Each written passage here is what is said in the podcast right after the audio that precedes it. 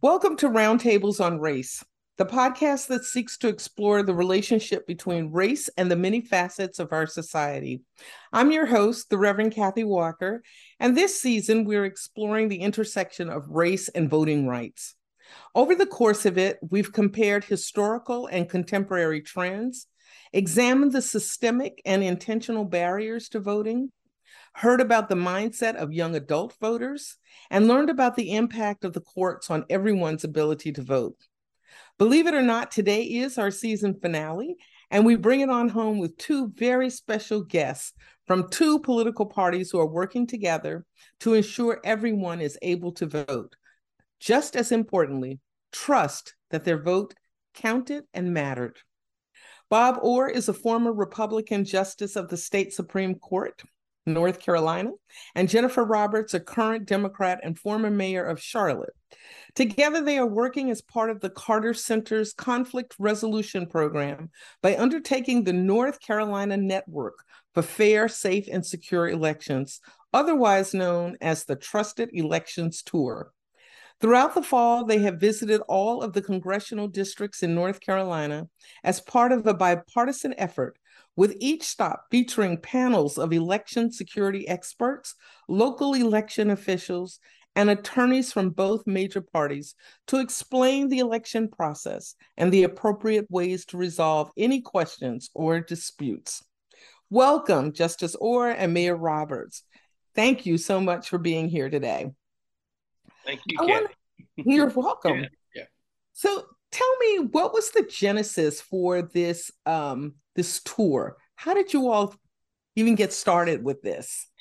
Well, Jennifer, I'm blaming all on Bob. We, the Carter Center hired us to work in North Carolina to build a network of folks, from nonprofits, former elected officials, parents, regular people, and also some sort of faith leaders and cultural leaders, influencers, I guess you would say, to try to get the message out that we can trust our elections. And so in thinking, what's the best way to try to get this message out? Bob said, why don't we do a town hall in each of our 14 congressional districts in the course of 5 weeks? I knew Jennifer could plan it. I had the idea, but it took a lot of hard work, and I knew I could count on her. Well, it was a great idea. I mean, town halls are a way that people can feel that they can have their questions answered. They can see people in person. They can get more information from the experts who are working the system all the time. We should have started a little bit earlier, I guess, is the challenge we had, because when you multiply, we also did a virtual event. So we had 15 events and each one had about 7 speakers. So, we had to find 105 speakers for those many different events within 4 weeks. So spread all across the state, literally from Wilmington to Asheville, Edenton to Belmont. It was a huge challenge. No challenge, yeah. Yeah. So but, it was really interesting going all over the state and seeing folks from every small towns and big cities. We went to some small places. Some of the counties we were in only had 33,000 registered voters. Here in Mecklenburg, we have 700 and something thousand voters. And across the state, how many do we have, Bob? 7,345,000 as of a few weeks ago, but I suspect that's growing every day. Yep. So you embark on this tour, and what was the overarching message that you wanted to deliver in these small towns and in these rural and in these large cities as well? Well, I think the name of the tour says it all, the Trusted Elections Tour. We discovered pretty early on, and it was the genesis for doing this project, is that most people don't know a lot about the election system. We take it for granted. You know, you go and vote, you walk away. If you haven't been involved with the election apparatus, you don't have any real sense of how it works and the safeguards that are in place. I mean, it really is an enormous operation. And frankly, I think Jennifer and I would both say we learned a lot from it. But by being able to go out into the communities with a bipartisan group of speakers, it was a really good opportunity to address misconceptions and false impressions about how the system works, about safeguards, about the security of the process. And again, I think we worked really hard to try and get Republicans and Democrats to be on our panels. And, you know, regardless of which party you might be affiliated with, or if you're unaffiliated, like a third of North Carolinians, you know, you're hearing people from both political parties saying, hey, this is a really good system. I mean, I would start in our very first panel that we had in Wake Forest. I'm not even sure what congressional district that is. We had the probably the leading Republican lawyer in the state who's represented the Republican Party in all of this very controversial litigation say, we have a great election system. We do it right in North Carolina, and there's a right way to do it, and I have confidence in this system. And that was an important message for those in the audience who were Republicans or had doubts about it, to hear that message, you know, not from a Democrat or from an election official, but from somebody of their own political persuasion. Yeah, Bob, I remember the Republican attorney in Hickory said we should be confident in our system because it is bipartisan by design. So every time there's a disputed ballot, or, you know, you have to adjudicate a provisional ballot, there's a Republican board member and a Democratic board member who look at it together. So it's bipartisan by design, on purpose, and each side, you know, stands to lose if they don't trust it, because it is, it has input from both parties. And I think what we discovered is, you know, as Bob said, a lot of people don't think about what happens to their ballot after they cast their ballot. I mean, I've been a candidate in, I don't know, 14 or so elections, and I never thought about what happens to it after you cast your ballot. But a lot of people move here from other states, and also people listen to national news, and they hear that the Secretary of State in whatever, you know, other state is trying to rework the results or something. Our Secretary of State in North Carolina doesn't have anything to do with the way we run local elections. And it's just a very different system. We have professionals in place.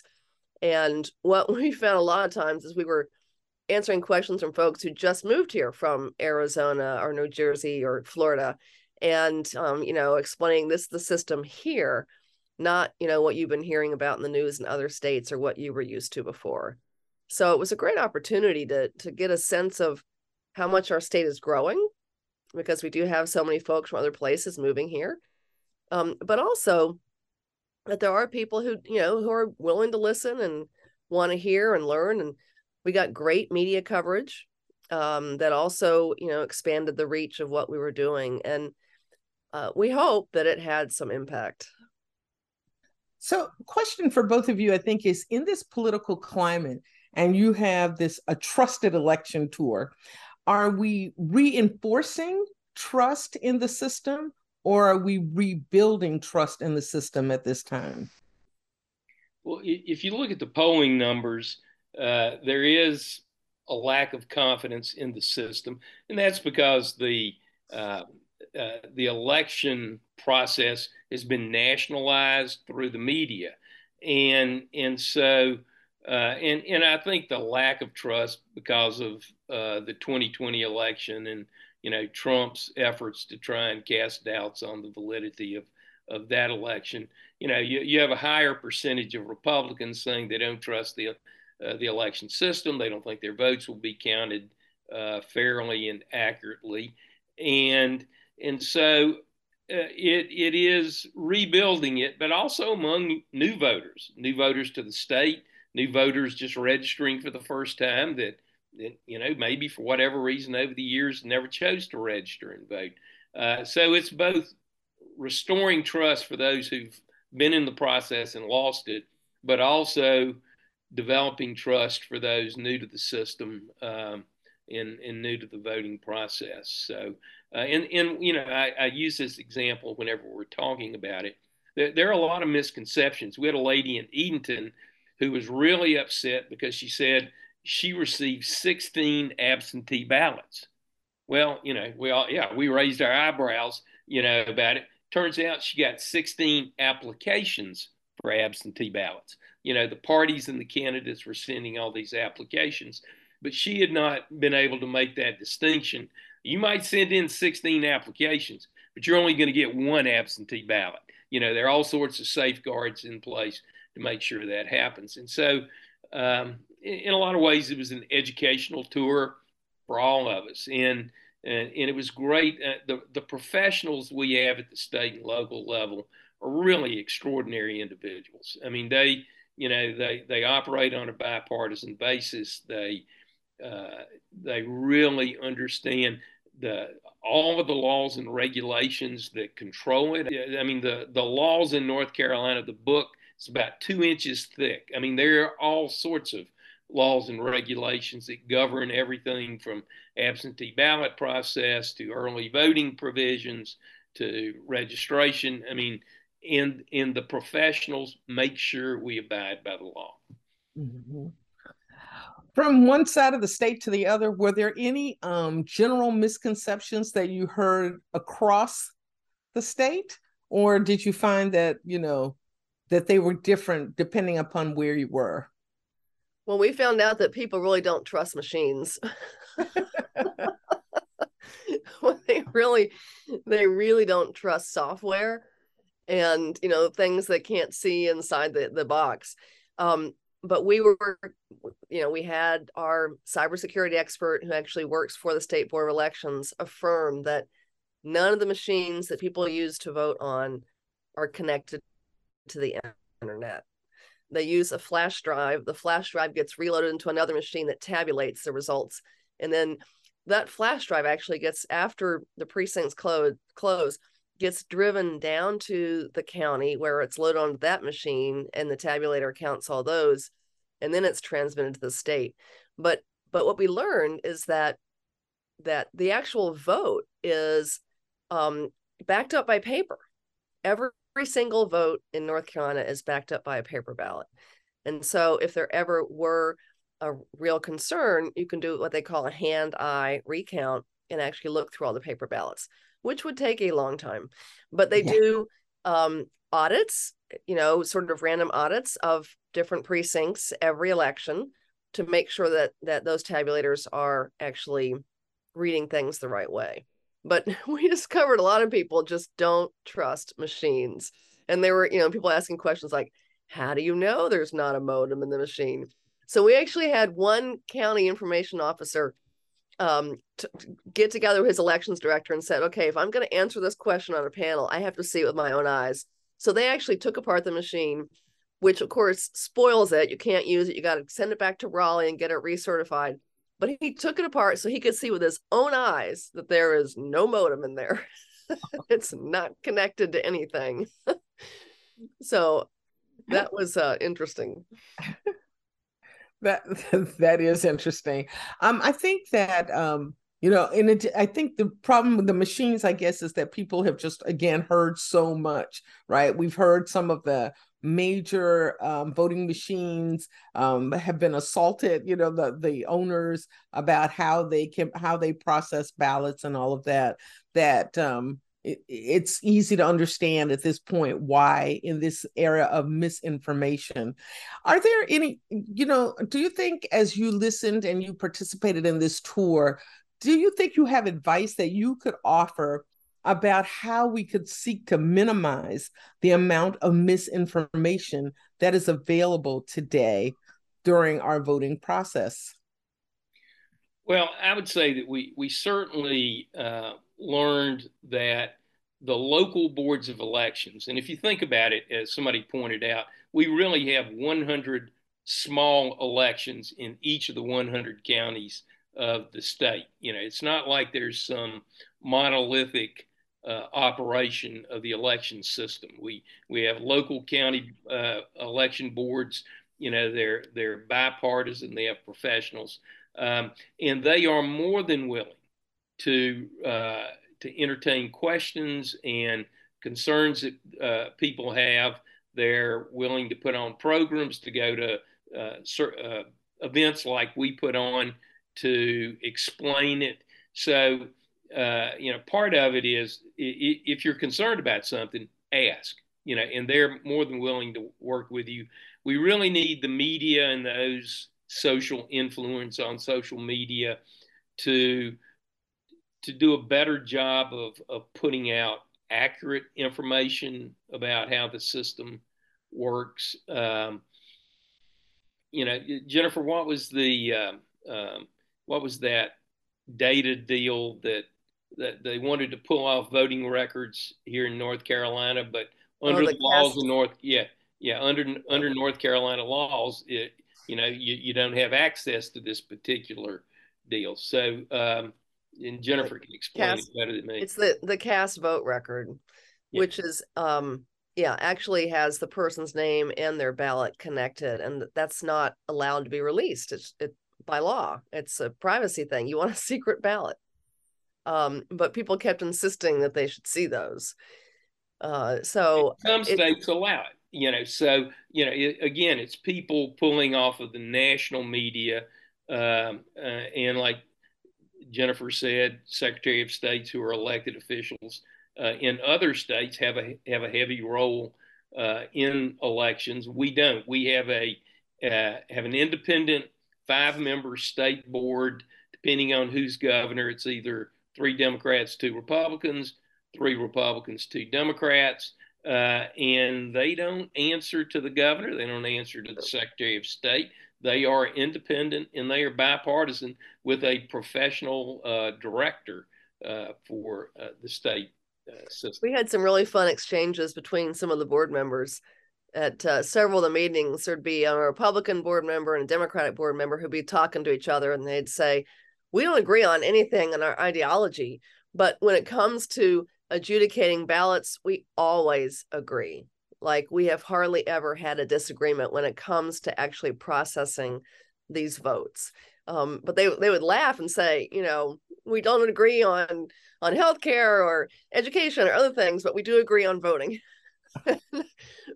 And there was an interesting one in, I think it was in Moore County, where the Democratic member said, well, personally, I'd like to have every precinct open for early voting for the whole time to make it very accessible, you know, not just a few early voting sites.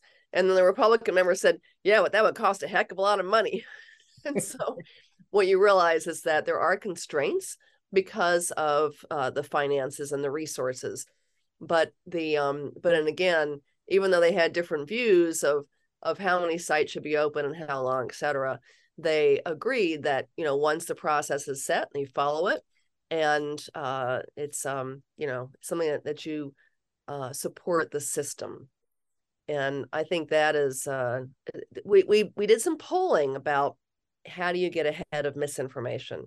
And what we found is that when voters do get accurate information from a trusted source and, you know, a nonpartisan state official who, you know, works for the Board of Elections is a trusted source, when you get the accurate information that makes sense that, you know, ahead of time, that really does increase confidence.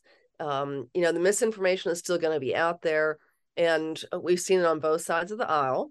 You know, we have Democrats saying the machines are made by Republicans, you know. And then, of course, we also heard that people trust the system more now because there are observers. They allow partisan observers in each of the polling sites. They have to be quiet. They have to stand in a certain place. They can't interfere with anybody's voting. But there was one person who gave a comment at one of our meetings that said, yeah, I trust our election now because it's we're all watching, right? We're watching so much. And great. They want that transparency. They want people to trust it. And if that's, you know, what makes you trust it, good. We're glad that we want everyone to feel they can vote safely and securely and their ballot's going to count. That's awesome. So now let's ask, as we think about the court system and where we're headed, so North Carolina is this test state, right? We've got a litigation pending in the United States Supreme Court. Is that possibly, depending upon the outcome, is that something that could upend our trust in the election system and how we move forward? Well, the Moore v. Harper case, which comes out of the redistricting litigation here in North Carolina, has arguably a fairly narrow focus on the time, place, and manner of the election of members of Congress, representatives and senators, and arguably doesn't impact the overall system. My concern, you know, having been an appellate judge for 18 years, is how the opinion gets written. I mean, do you give greater life and expansion to this so-called independent legislative theory that allows the legislature, Democrat or Republican controls, they would, you know, to be able to engage in laws affecting the election of United States senators and members of Congress without any sort of judicial oversight in the state to see whether constitutional provisions in the state constitution have been violated. So it's received a huge amount of attention. There are probably 30, 35 amicus briefs from around the country that have been filed. It's very interesting. I just saw today that Michael Luttig, who is a retired U.S. Fourth Circuit Court of Appeals judge and a staunch conservative Republican, had signed on with the plaintiffs in the case opposing the position of the North Carolina General Assembly on the expansion of this. So it is bringing out, you know, the heavyweight, so to speak. But yeah, I mean, and one of the things that I think I would like to emphasize about our tour, we tried not to get involved in policy questions. You know, how many days of early voting should there be? Where should they be? You know, the voter ID, the highly controversial and litigated voter ID question. You know, ours was to talk about the mechanics and the process by which our system works. On the voter ID issue, that's an interesting one because the there were a lot of people very concerned. You know, how do you know the person is who they say they are? Even though our elections are so local. I mean, every time I go to my precinct, I know everybody behind the desk, right? They all know me. I mean, it's not a very big precinct. And that, you know, really reassures people. But they were very careful to explain the checks and balances. When you first register, you do have a photo ID, you know, the address check. I mean, there's so many things that they use to make sure that people aren't double voting.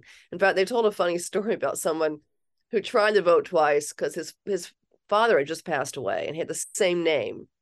And so he tried to go to his father's precinct to vote for him, and he forgot and left his "I voted" sticker on.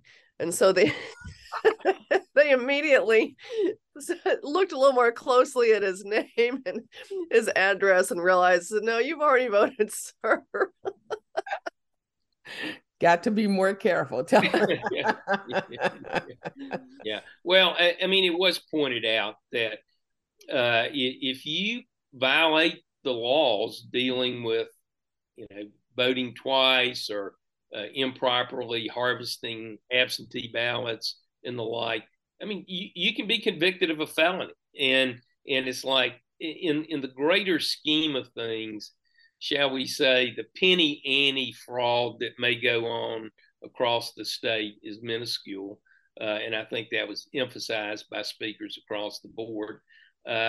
You know, sort of the macro fear, and our cybersecurity expert addressed this question, is can the Russians hack into the North Carolina system and change the outcome?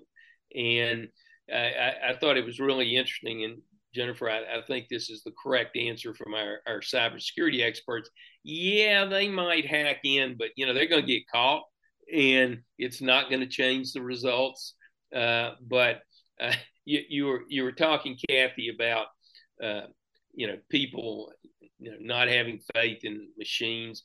In part, it's because, I mean, in church on Sunday, our rector warned us of a phishing effort with emails coming to parishioners, ostensibly from him. You know, and it was, you know, so you hear this on a day in, day out basis that, you know, major corporations are hacked into, people are trying to, you know, get into your computer. So there is this legitimate concern out there, but I think it helps create this concern that the machines and the system is somehow going to be broken into or fraudulently manipulated for partisan purpose. And, you know, it's hard to convince people, you know, particularly when there are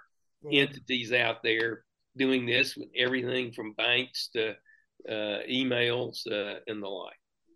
Yeah, and I think, Bob, that was an important aspect of what we heard as well, is that, yes, there are attempts to hack into systems, and at the federal and the state level, we're constantly watching those threats. They also were very open about the fact that there are also human errors that happen, right? You know, sometimes we miss someone's name, or we forget to put the initial in, or we do something and someone gets challenged and realize it was our error, you know, it was the election officials' errors, and we can get corrected. But what we learned is that there are so many checks and balances. There are different aspects of the process, so that if there is a hack or there is a mistake that is a human error, the system catches it, you know, 99% of the time.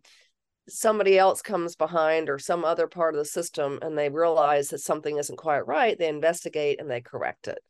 So that was also reassuring, I think, was the honesty of, yeah, we make mistakes sometimes. There was a story of, you know, they remove people once they pass away, they take those names off the voter rolls. And there was a story in one of our counties where a woman showed up to vote and they had her as deceased. And she showed up. And so they looked very carefully, and they realized is that there were two women with the exactly same name and exact same birth date in that county. Wow. Like, how often would that happen? But they had taken the wrong person off the voter rolls. And so they let her vote. They investigated and figured it out. And, you know, those kind of things that happen. The other thing that's important about countering misinformation, you know, admitting there are human errors, being honest about that. But the second one is not blaming or shaming people who have questions, right? Is recognizing and affirming that, you know, we understand this is complicated. We understand there are a lot of, you know, things out there on the internet that people have said and done, and you know, a lot of different states. And so we understand why there is distrust, right? We get that. You don't call anybody a name or say that they're being ridiculous. You affirm that, and then you come behind with the real information. And that makes a big difference. 2 points I'd like to make with the limited time we have. One is that we're an incredibly fast-growing state. With more and more registered voters, more and more people voting, which is good.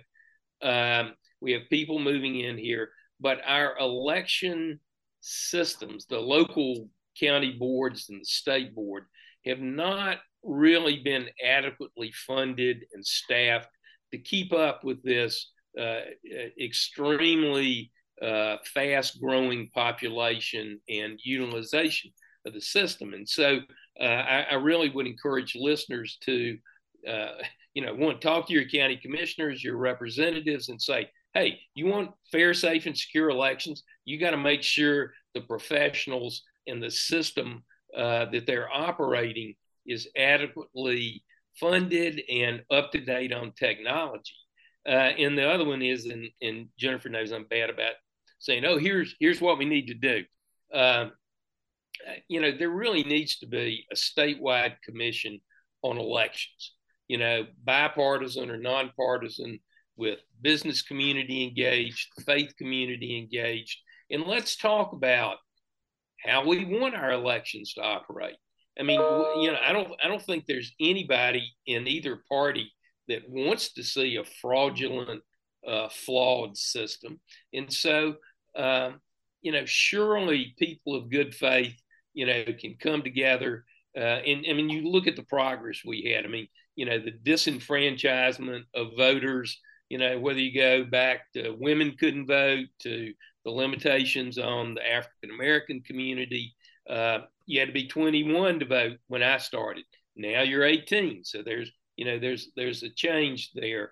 How do you want to verify somebody when they come to the polls?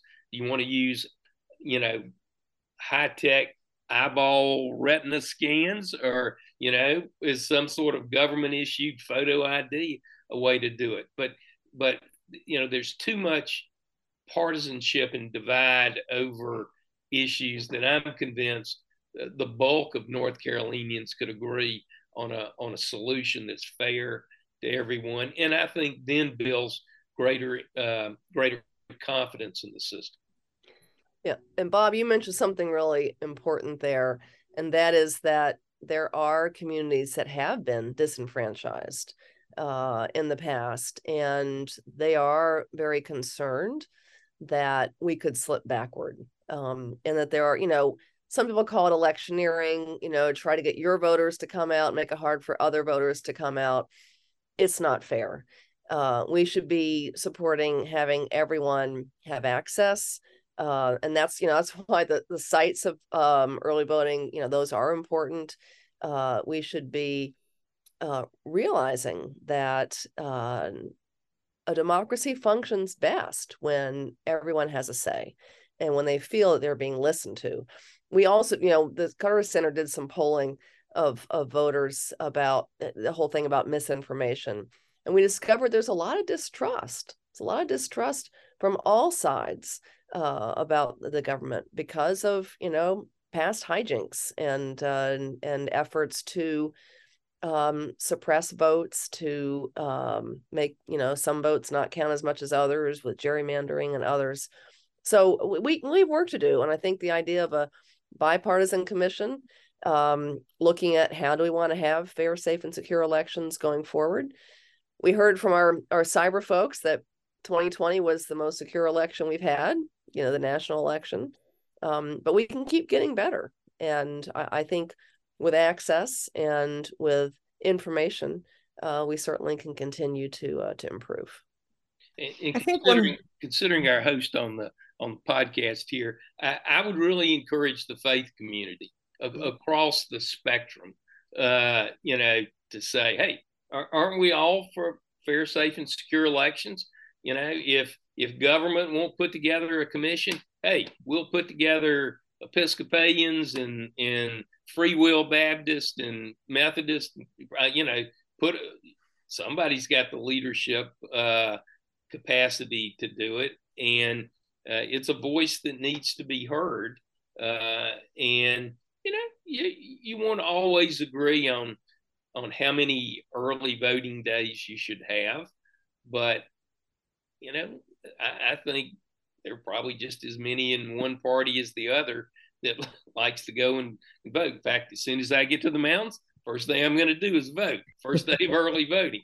But anyway, I encourage those of you who are in leadership positions in the faith community to look at the broader picture here on that.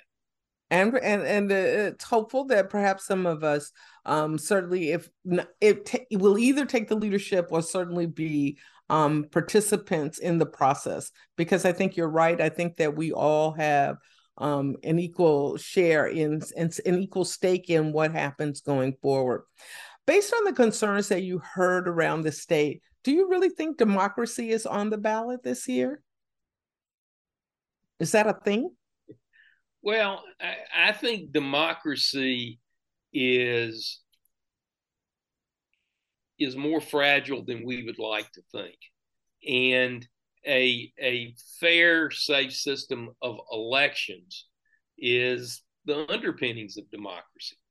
And so if people's confidence in the elections are eroded, thus questioning the legitimacy of people who are in office, to use obviously the most flagrant example, Joe Biden isn't really president, when we all know Joe Biden is really the president,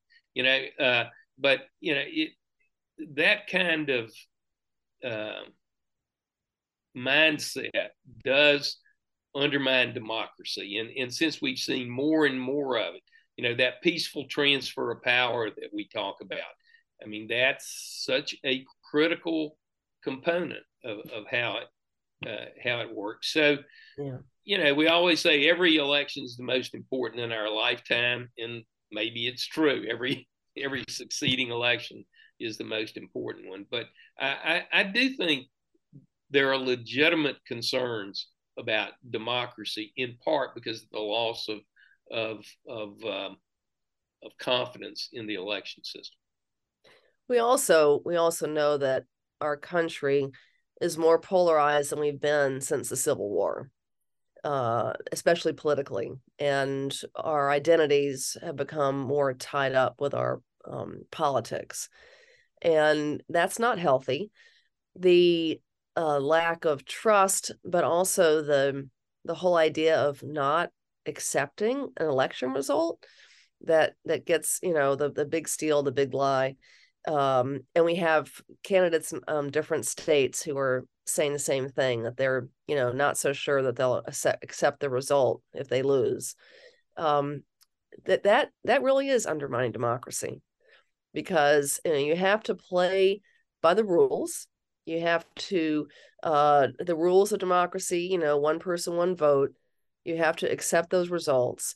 And if we start to undermine elections all over the country by refusing to accept results, then yes, democracy is threatened.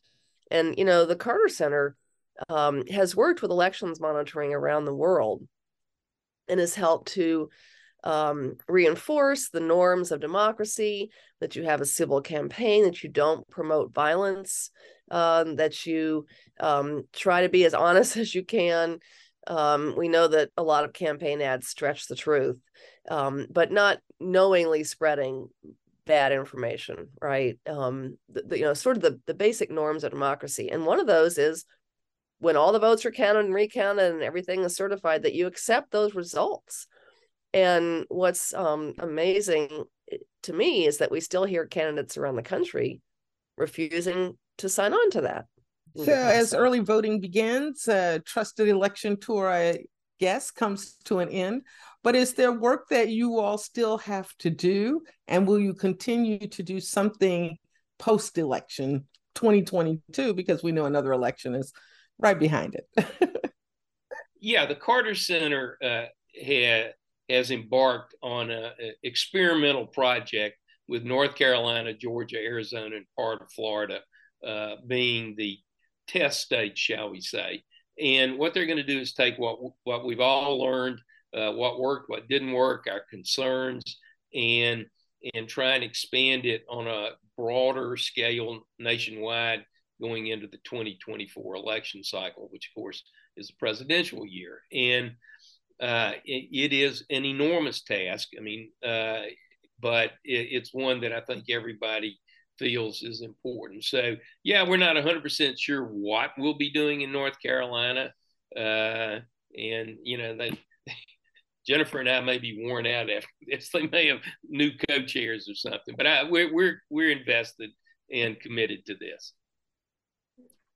And we'll have a final report of what we learned on the tour. We're also going to be having some training on messaging in the next week or so. We have a media team that's looked at all the polling, and we're going to try to get some messages out ahead of the, November the 8th on, supporting democracy, on being, doing your patriotic duty and being kind to your election workers. Let them do their work in peace, right?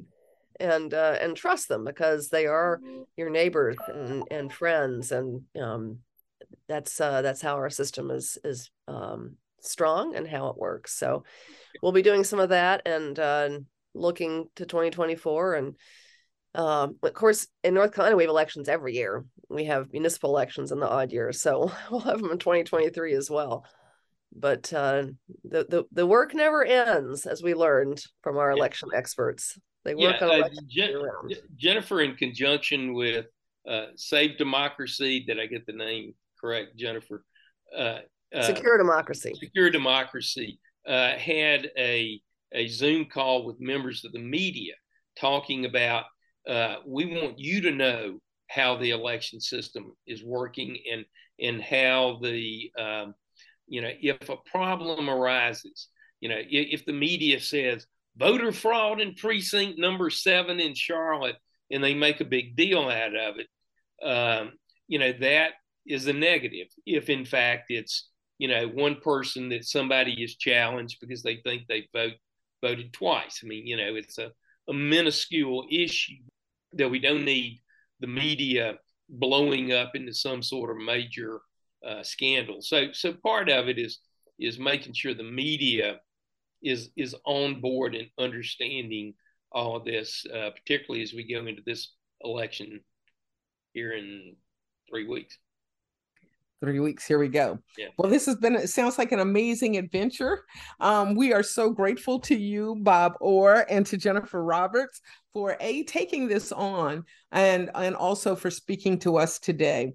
And with that, we conclude this second season of our podcast. And we thank all of you who have joined us on this journey so far. And we look forward with continuing it with you. Until then, thank you for listening to season 2. Don't forget to vote. And we'll see you soon for season 3 of Roundtables on Race.